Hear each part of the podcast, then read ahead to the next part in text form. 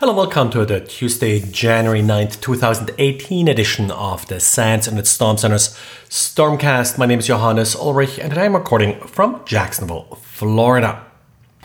If you run WebLogic and PeopleSoft, two of the big Oracle products, uh, then you probably are very concerned about all the data that you have stored on these systems. Well, uh, we do have an attack that is going around using a fairly new exploit against a vulnerability that was patched originally in October.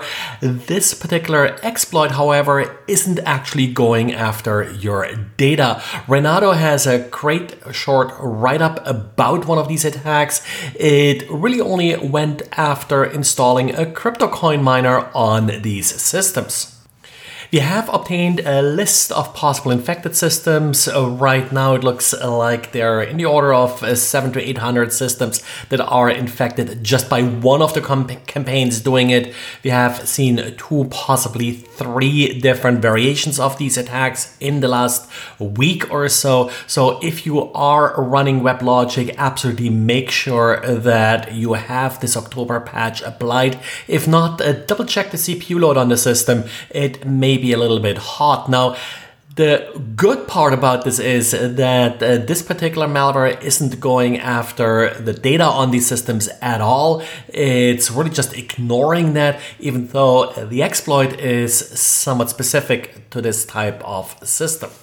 And on Tuesday, we'll have a second article about uh, this particular campaign, actually, about the variations of these campaigns, including some of the estimates of how much money you can earn with crypto mining like this.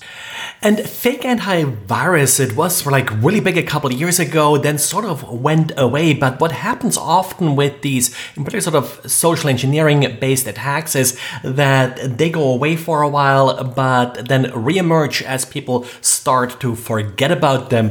Brad looked at some fake antivirus attacks that he has seen coming in uh, pretty strongly recently. So, probably a good idea to send a reminder to your users uh, remind them about uh, these type of attacks uh, that they're not installing any malicious software.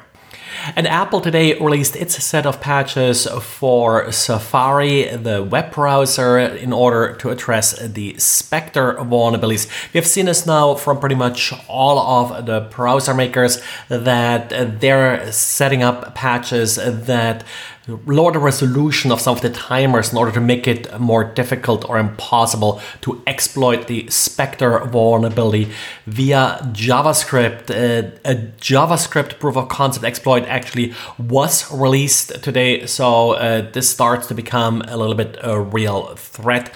And with the browser probably being the easiest way how a user could be exposed to an exploit, these patches certainly make sense.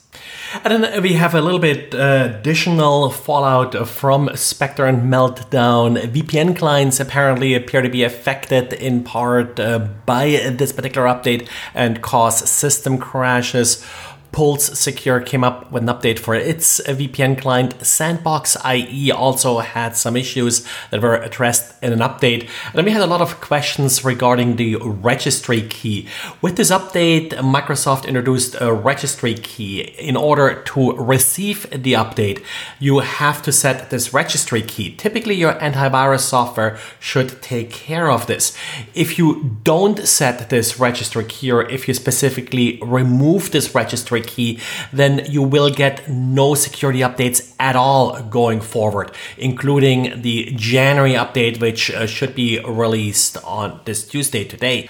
So this registry key, while necessary right now in order uh, to prevent all of these compatibility issues with the patch, has to be treated really carefully uh, because it may prevent you from receiving these future updates.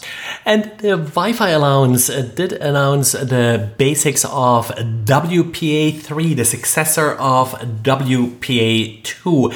Nothing really sort of fundamentally different here, but of course stronger cipher suites. Also, a brute forcing protection that will lock users out if they're trying the wrong passphrase multiple times. And it will include recommendations for users on picking a strong passphrase. So, essentially, a minimum passphrase strength requirement in order uh, to be for it to be used uh, with WPA3. Of course, uh, this is really just the beginning and it will probably take a while for WPA3 to show up in any end user devices. After all, KRACK probably showed us that it's time to look for something better than WPA2. Well, and that's it for today. Thanks for listening and talk to you again tomorrow.